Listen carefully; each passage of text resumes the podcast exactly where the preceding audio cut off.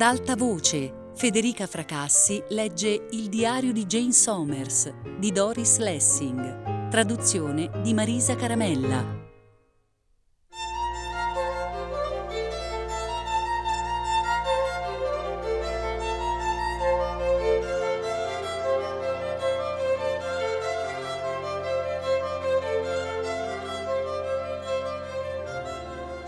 Questa prima parte è il riepilogo di circa quattro anni.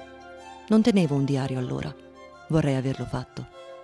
Quello che so è che ora vedo quel periodo in maniera diversa da quando lo stavo vivendo. La mia vita fino al momento in cui Freddy cominciò a morire era una cosa, poi diventò un'altra. Fino a quel momento mi ero sempre considerata una brava persona, come tutti voglio dire, questo lo so, come la gente con cui lavoro principalmente.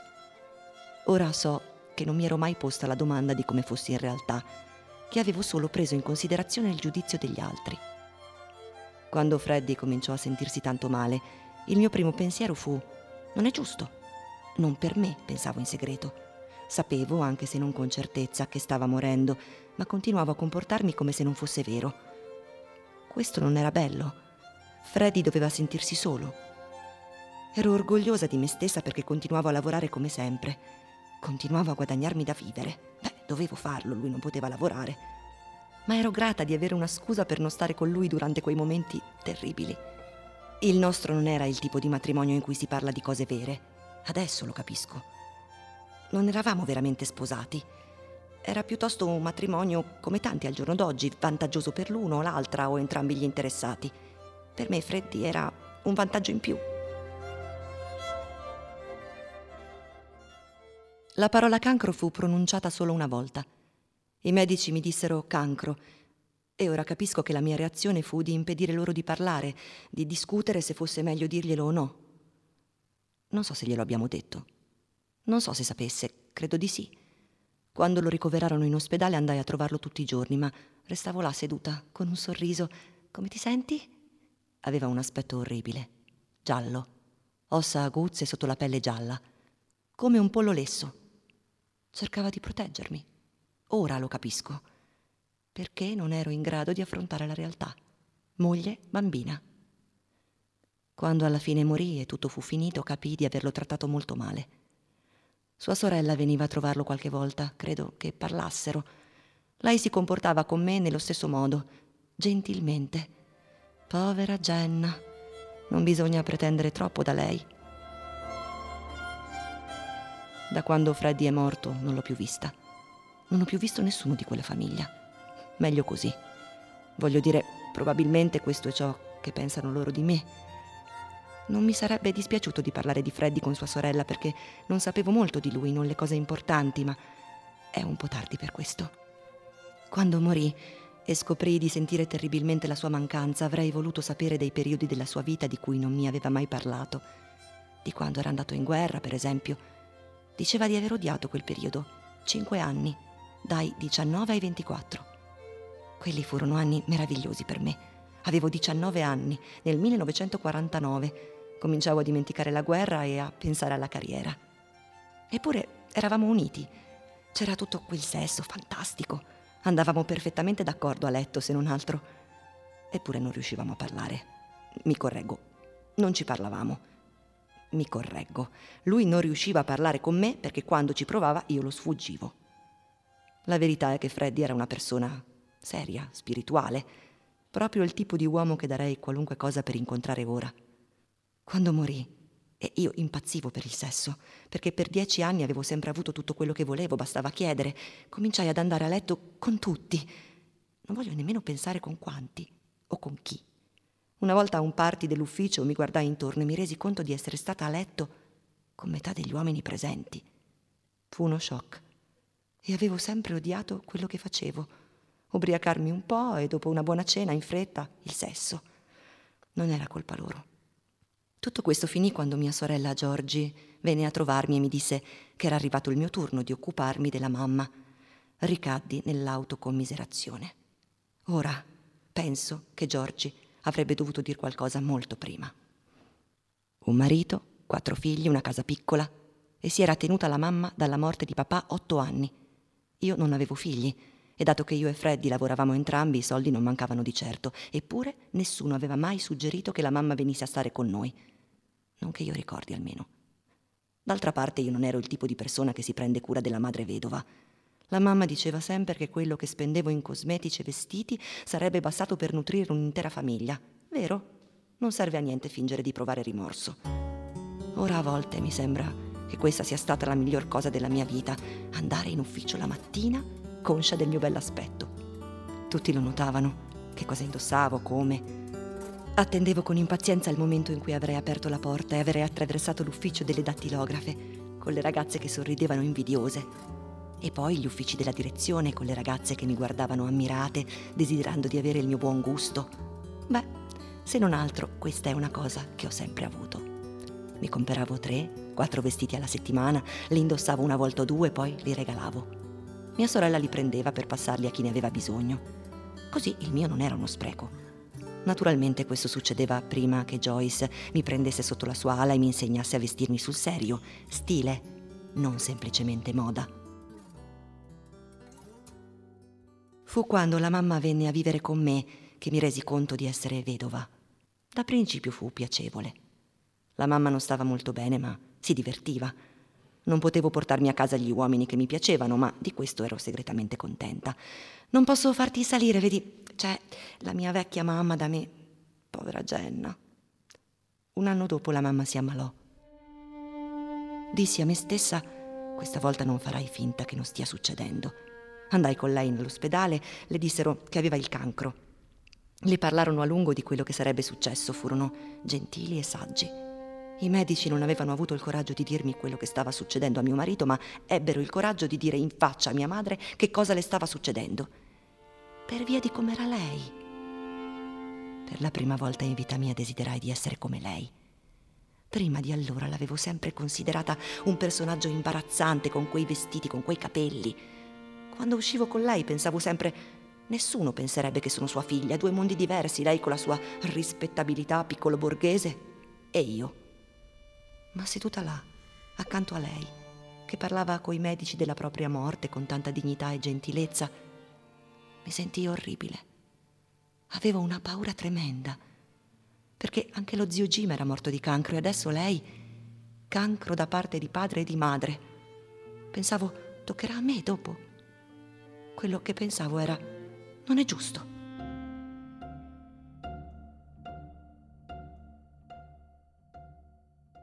Mentre la mamma moriva, cercai di comportarmi come meglio potevo, non come con Freddy allora semplicemente non avevo nemmeno voluto sapere. Ma non ci riuscii. È questo il punto. Ero terrorizzata fino alla nausea, costantemente. Lei crollò così in fretta. Crollò, proprio così. Odio la distruzione fisica. Non riesco a sopportarla. Passavo qualche minuto con lei tutti i giorni prima di andare al lavoro. La trovavo in cucina a trafficare in vestaglia, la faccia gialla, con quel luccichio malato le ossa, fior di pelle. Se non altro, non dicevo, ti senti un po' meglio, va bene? Mi sedevo con lei a bere il caffè. Dicevo, devo andare in farmacia, perché c'erano tutte quelle pillole, quelle medicine. E lei diceva, sì, prendimi questo o quello. Ma non riuscivo a baciarla. Beh, non siamo mai stati una famiglia dedita alle manifestazioni fisiche di affetto. Non ricordo di aver mai abbracciato davvero mia sorella. Un bacetto sulla guancia, ecco tutto. Avrei voluto stringere la mamma tra le braccia e magari cullarla un po'. Quando si arrivò alla fine, lei era così coraggiosa e stava così male, così male. Pensai che avrei semplicemente dovuto prenderla tra le braccia e tenerla così. Ma non riuscivo a toccarla, a toccarla davvero, non, non con dolcezza quell'odore. E poi dicono che non sia infettivo, ma, ma che ne sanno in realtà? Non molto.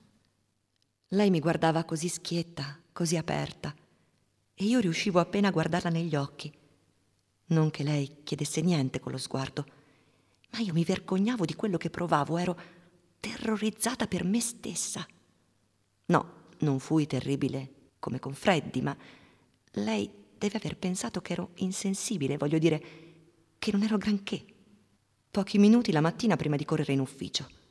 Tornavo da lei sul tardi dopo aver cenato con qualcuno dell'ufficio, Joyce di solito, e di solito la mamma era già a letto. Non dormiva però. Se almeno avesse dormito. Andavo a sedermi vicino al letto. Spesso aveva i dolori. Le preparavo le medicine, questo le piaceva, lo sapevo. Aiuto di un certo tipo, parlavamo. Poi Giorgi cominciò a venire due o tre pomeriggi la settimana per stare con lei. Beh, io non potevo, dovevo lavorare. Giorgi invece era libera, i figli erano a scuola. Quando tornavo a casa le trovavo insieme sedute. L'invidia nel vederle così unite mi faceva stare male. Madre e figlia.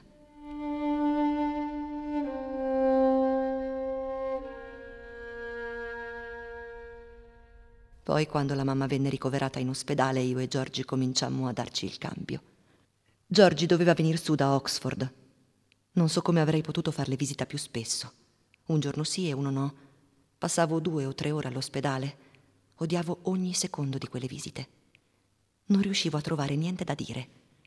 Giorgi e la mamma invece parlavano in continuazione. Di che cosa? Le ascoltavo, assolutamente incredula. Parlavano delle vicine di Giorgi, dei figli delle vicine di Giorgi, dei loro mariti, delle amiche delle loro amiche. Non smettevano mai. Era incredibile, perché erano davvero coinvolte, interessate a tutte quelle storie. Quando la mamma morì fui contenta, naturalmente. E anche Giorgi lo fu. Ma sapevo che era molto diverso se era Giorgi a dirlo o io. Lei aveva il diritto di dirlo. Per via di quello che era. Giorgi era stata con la mamma ogni minuto del giorno e della notte per un mese prima della fine nel frattempo io avevo imparato a non odiare tanto il lato fisico della cosa. La mamma ridotta a uno scheletro coperto di pelle gialla. Ma i suoi occhi erano quelli di sempre. Soffriva molto e non fingeva. Teneva la mano di Giorgi. Il punto era questo.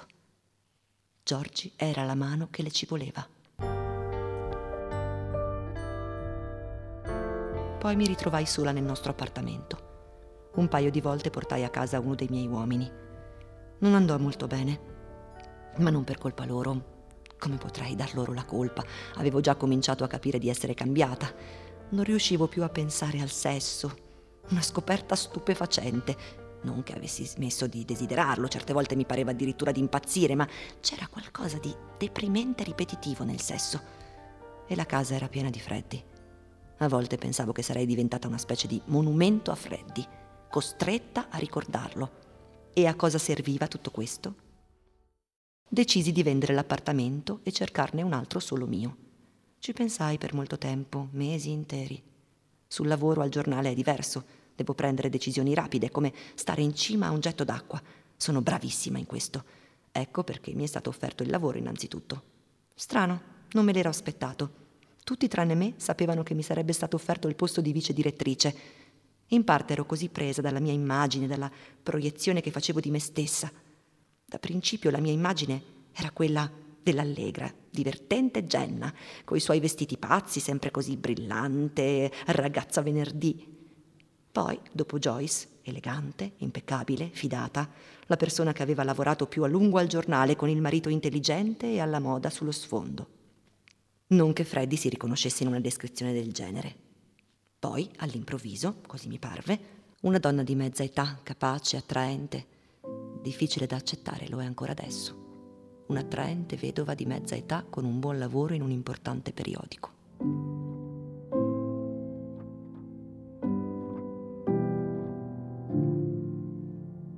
Nel frattempo pensavo a come avrei dovuto vivere. Nell'appartamento mio di Freddy mi sembrava di essere un batuffolo, una piuma spinta dal vento.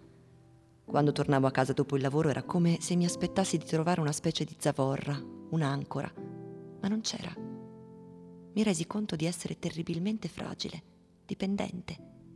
Non economicamente di certo, ma come persona. Figlia bambina, moglie bambina. Non ero nell'ordine di idee di riprendere marito. Non mi ci vedevo. Eppure dicevo a me stessa, devi risposarti, devi prima che sia troppo tardi.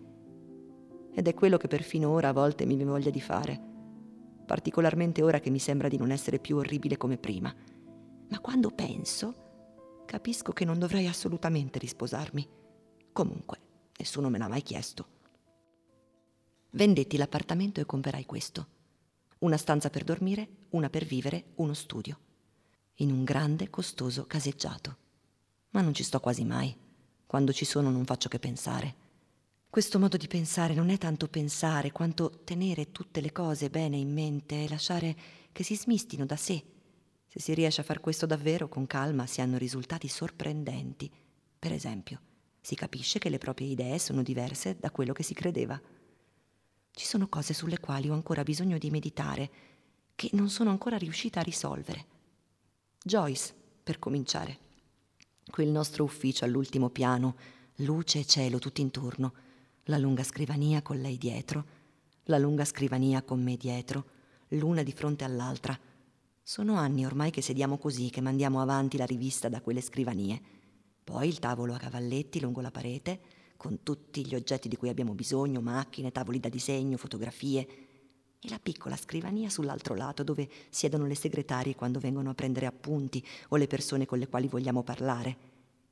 Mi dà piacere pensarci, perché è una stanza così giusta, così appropriata, così in sintonia con quello che vi succede. Ma devo pensare, devo pensare. Provo una sensazione di disagio, come se ci fosse qualcosa che non va. Quando mi trasferì nel nuovo appartamento capii subito che la mia vita si svolgeva soltanto in ufficio. Non avevo vita domestica. La casa. Che parola. Era il posto in cui mi preparavo per l'ufficio o mi riposavo dopo il lavoro. Una delle cose alle quali penso è che se perdessi il mio lavoro non resterebbe molto di me. Guardo le ragazze intelligenti che cercano di far carriera. Mi sorprendo a guardarne una, Phyllis, per esempio, e a riflettere. Sì, ha della stoffa, sa mettere insieme le parole, fare le interviste, ha un cervello come un paio di forbici, non perde mai la testa. Capisce veramente come funzionano le cose. Cosa voglio dire con questo? Molto, tutto. Phyllis è intraprendente e impaziente, ma bisogna anche essere capaci di lasciare che le cose succedano da sé. Quello che non riuscivo a smettere di pensare, però, era che avevo deluso Freddy, che avevo deluso mia madre e che in definitiva ero quel tipo di persona. Se dovesse succedere qualcos'altro, se dovessi affrontare un'altra situazione difficile come la malattia o la morte, se dovessi dire a me stessa ora cerca di comportarti come un essere umano, non come una bambina, non ci riuscirei, non potrei. Non è questione di volontà, ma di chi si è, di come si è. Ecco perché decisi di imparare qualcos'altro. Vidi l'annuncio sul giornale. Volete aiutare una persona anziana? La foto di una deliziosa vecchina, una creatura fragile, incantevole, la nonna che tutti vorrebbero. Telefonai e andai da Miss Snow, filantropa. Con lei andai a trovare Mrs. York. Prendemmo il tè tutte insieme in un piccolo appartamento di Kensington. Mi sembrò tutto falso, orribile. Pensai che Miss Snow era condiscendente e non se ne accorgeva nemmeno. Mrs. York, un donnone grosso, invalido, pallido, con la faccia gonfia, occhi piccoli e lamentosi Miss Snow non le piaceva e si capiva. Restai seduta al mio posto e pensai che diavolo ci faccio qui? Che razza di lavoro è questo? Dovrò far visita a Mrs. York tutte le domeniche e portarle un dolce e chiederle come vanno i reumatismi? Miss Snow capì benissimo cosa mi passava per la testa e quando ci salutammo sul marciapiede fu sbrigativa. Sì, mi dia un colpo di telefono, Mrs. Somers se crede di voler fare questo lavoro. Poi salì sulla sua mini e partì.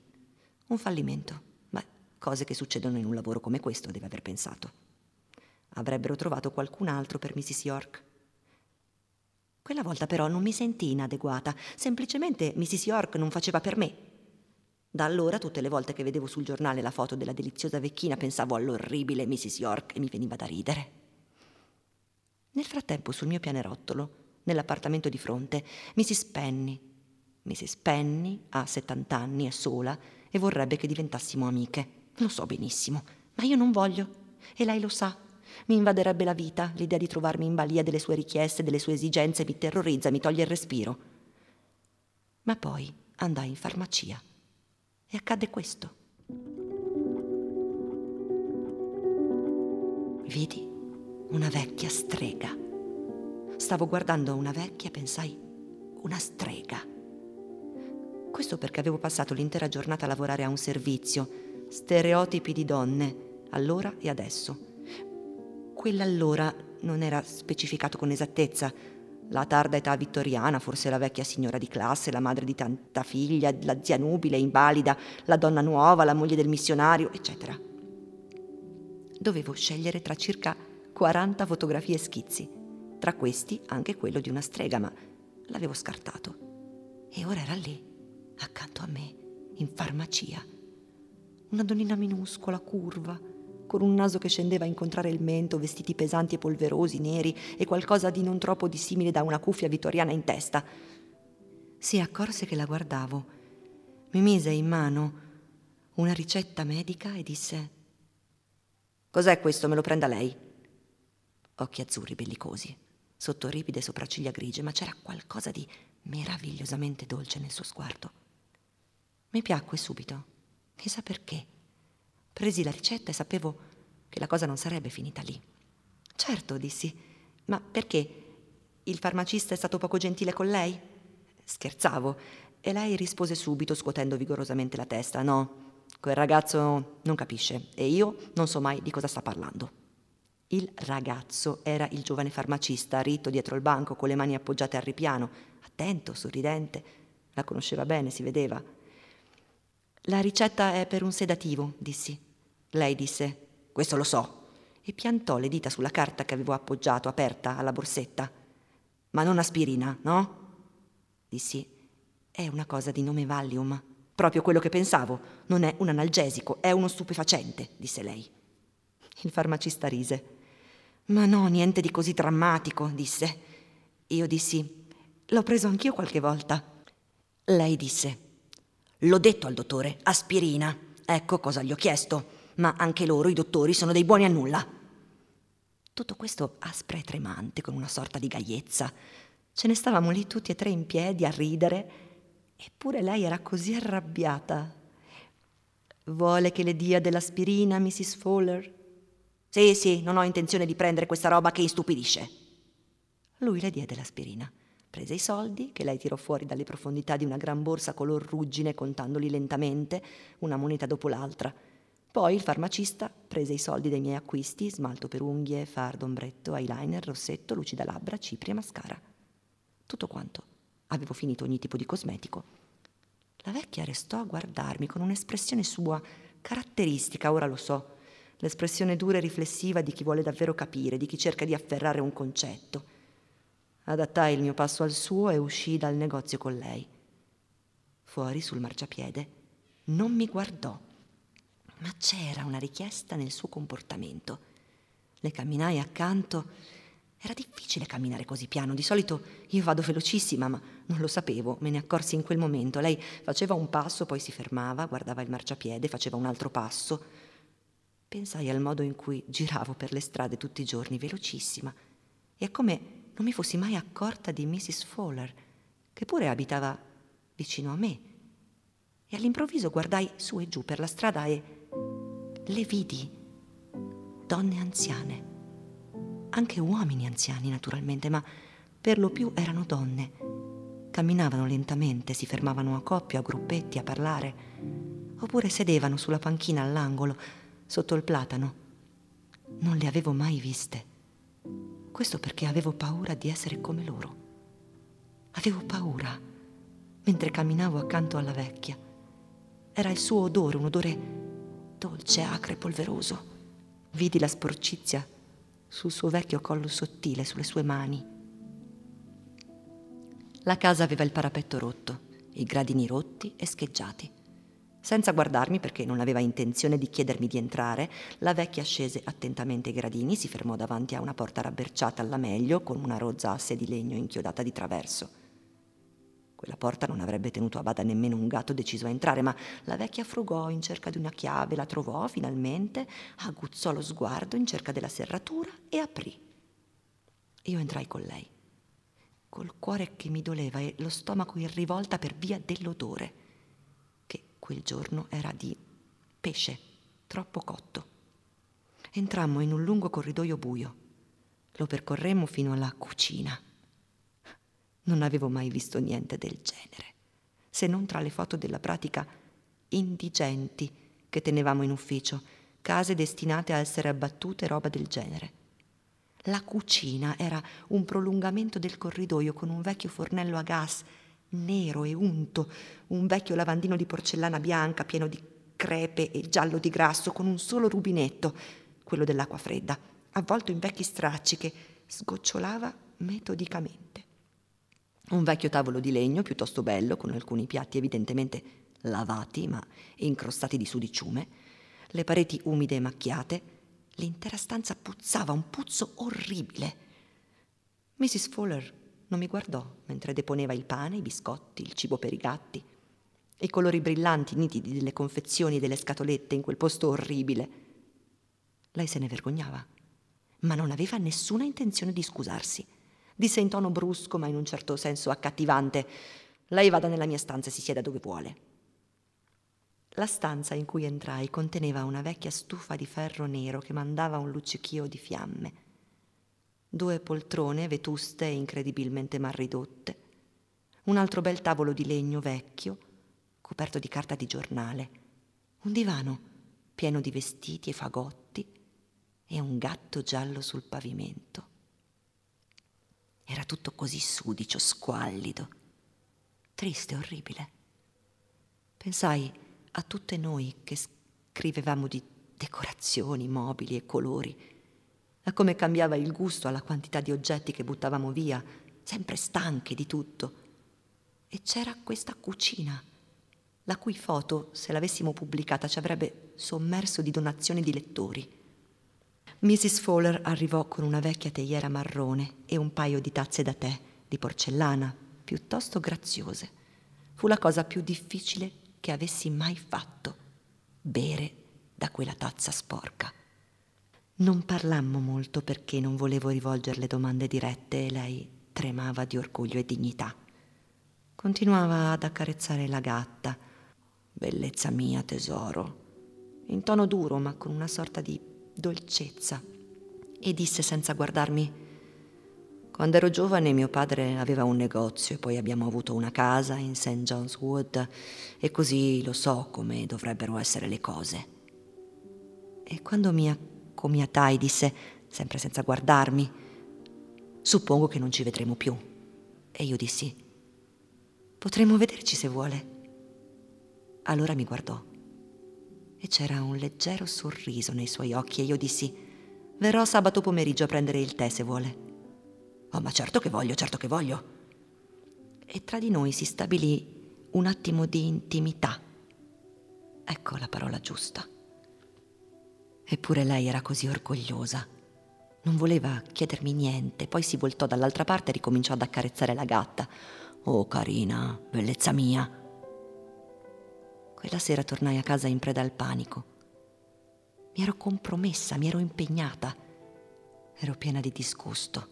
L'odore acre e sudicio permeava i miei vestiti e i miei capelli. Mi feci un bagno, mi lavai i capelli, mi vestii e mi truccai con cura, poi telefonai a Joyce e dissi Andiamo a cena fuori? Consumammo un'ottima cena da Alfredo e parlammo.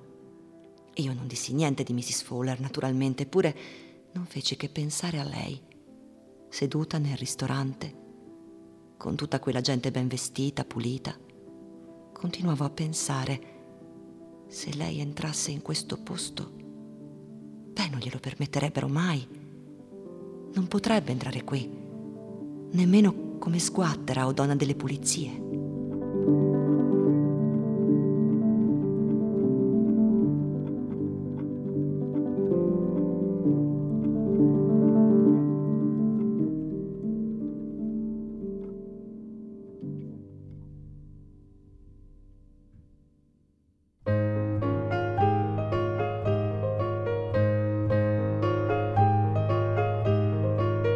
Federica Fracassi ha letto Il diario di Jane Somers di Doris Lessing, a cura di Fabiana Carobolante, Jacopo De Bertoldi, Lorenzo Pavolini e Chiara Valerio. Regia di Luigi Iavarone. Tutte le puntate sul sito e sull'app Rai Play Radio. Ad alta voce è un programma Rai Radio 3.